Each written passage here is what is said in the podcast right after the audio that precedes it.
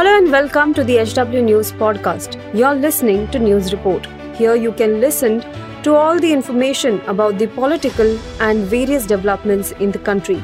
Follow this podcast now to stay updated. At HW News, we have been delivering news that matters to you. Our goal is to present you with information that stimulates conversations around topics of larger public importance that are often lost in the noise of shrill prime-time cacophony.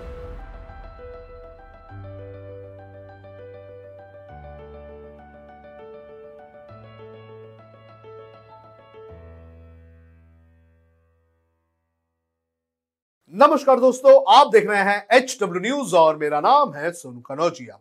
सोमवार यानी कि 10 अप्रैल को चुनाव आयोग ने देश की तीन बड़ी राजनीतिक पार्टियों का राष्ट्रीय दर्जा छीन लिया।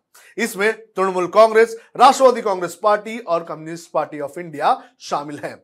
लेकिन चुनाव आयोग के इस फैसले को लेकर ममता बनर्जी ने नाराज़गी जताई है। ममता बनर्जी की पार्टी अब इस पूरे मामले को लेकर कोर्ट में जाने की तैयारी कर रही है। आखिर क्या कारण है कि ममता बनर्जी नाराज़ है और किस आधार पर ममता बनर्जी की पार्टी कोर्ट में चुनाव आयोग के इस फैसले को चुनौती देगी, इस पर आज हम बात करेंगे। लेकिन उसके पहले मेरी आपसे अपील है कि आप इस वीडियो को बड़े पैमाने पर शेयर करें और इस पूरे मामले पर अपनी राय हमें ज़रूर साझा करें। सबसे पहले मैं आपको बताता हूँ कि आखिर चुनाव आयोग ने इन तीन पार्टियों का राष्ट्रीय दर्जा क्यों छीन लिया? किसी भी राजनीतिक पार्टी को राष्ट्रीय पार्टी होने का दर्जा हासिल करने के लिए चुनाव आयोग की तीन शर्तों पर खरा उतरना पड़ता है। सबसे पहले लोकसभा की कुल सीटों में से दो प्रतिशत सीटें कम से कम तीन राज्यों में जीतना ज़रूरी होता है।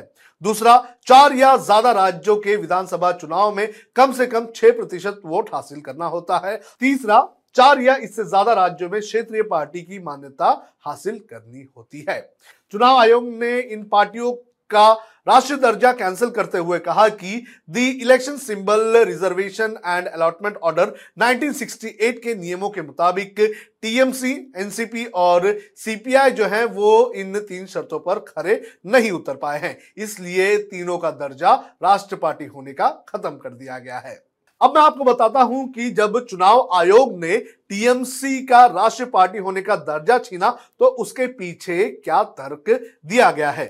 चुनाव आयोग ने दो तर्क दिए हैं। सबसे पहला 2 सितंबर 2016 को तृणमूल कांग्रेस को राष्ट्रीय पार्टी होने का दर्जा मिला था, जब आयोग ने the election symbol reservation and allotment order 1968 के कानून में बदलाव किया था। चुनाव आयोग ने इस कानून को बैक डेट से लागू किया था। इसके मुताबिक टीएमसी को 1 जनवरी 2014 से नेशनल पार्टी का दर्जा मिला है। तब से दो लोकसभा चुनाव और 21 राज्यों के विधानसभा चुनाव में तृणमूल कांग्रेस के प्रदर्शन के आधार पर अब उससे नेशनल पार्टी का दर्जा दर्जा छीन लिया गया है। दूसरा, मणिपुर और अरुणाचल प्रदेश में टीएमसी के पास राज्य स्तरीय पार्टी का दर्जा नहीं रहा है। ऐसे में कानूनन राष्ट्रीय पार्टी होने के लिए कम से कम चार राज्यों में राज्य स्तरीय पार्टी होने के पैमाने को टीएमसी पूरा नहीं कर पा रही है। अब तृणमूल कांग्रेस के पास सिर्फ़ तीन राज्यों में ही राज्य स्तरीय पार्टी होने का दर्जा है।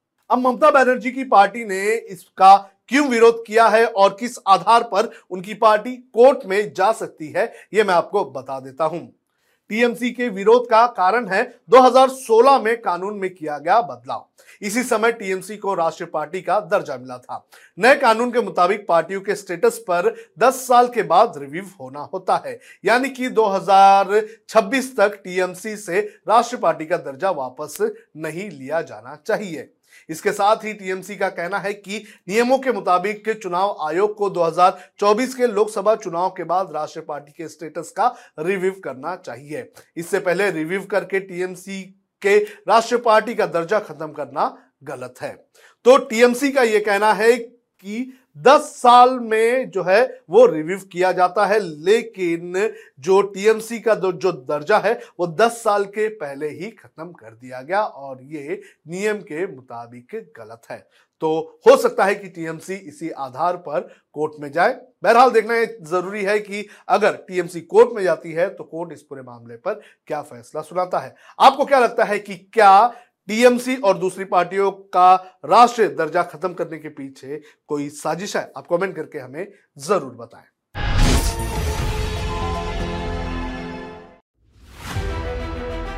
If you like this episode, please rate us with 5 stars right now. HW News podcasts are available on BingePods and all other audio platforms.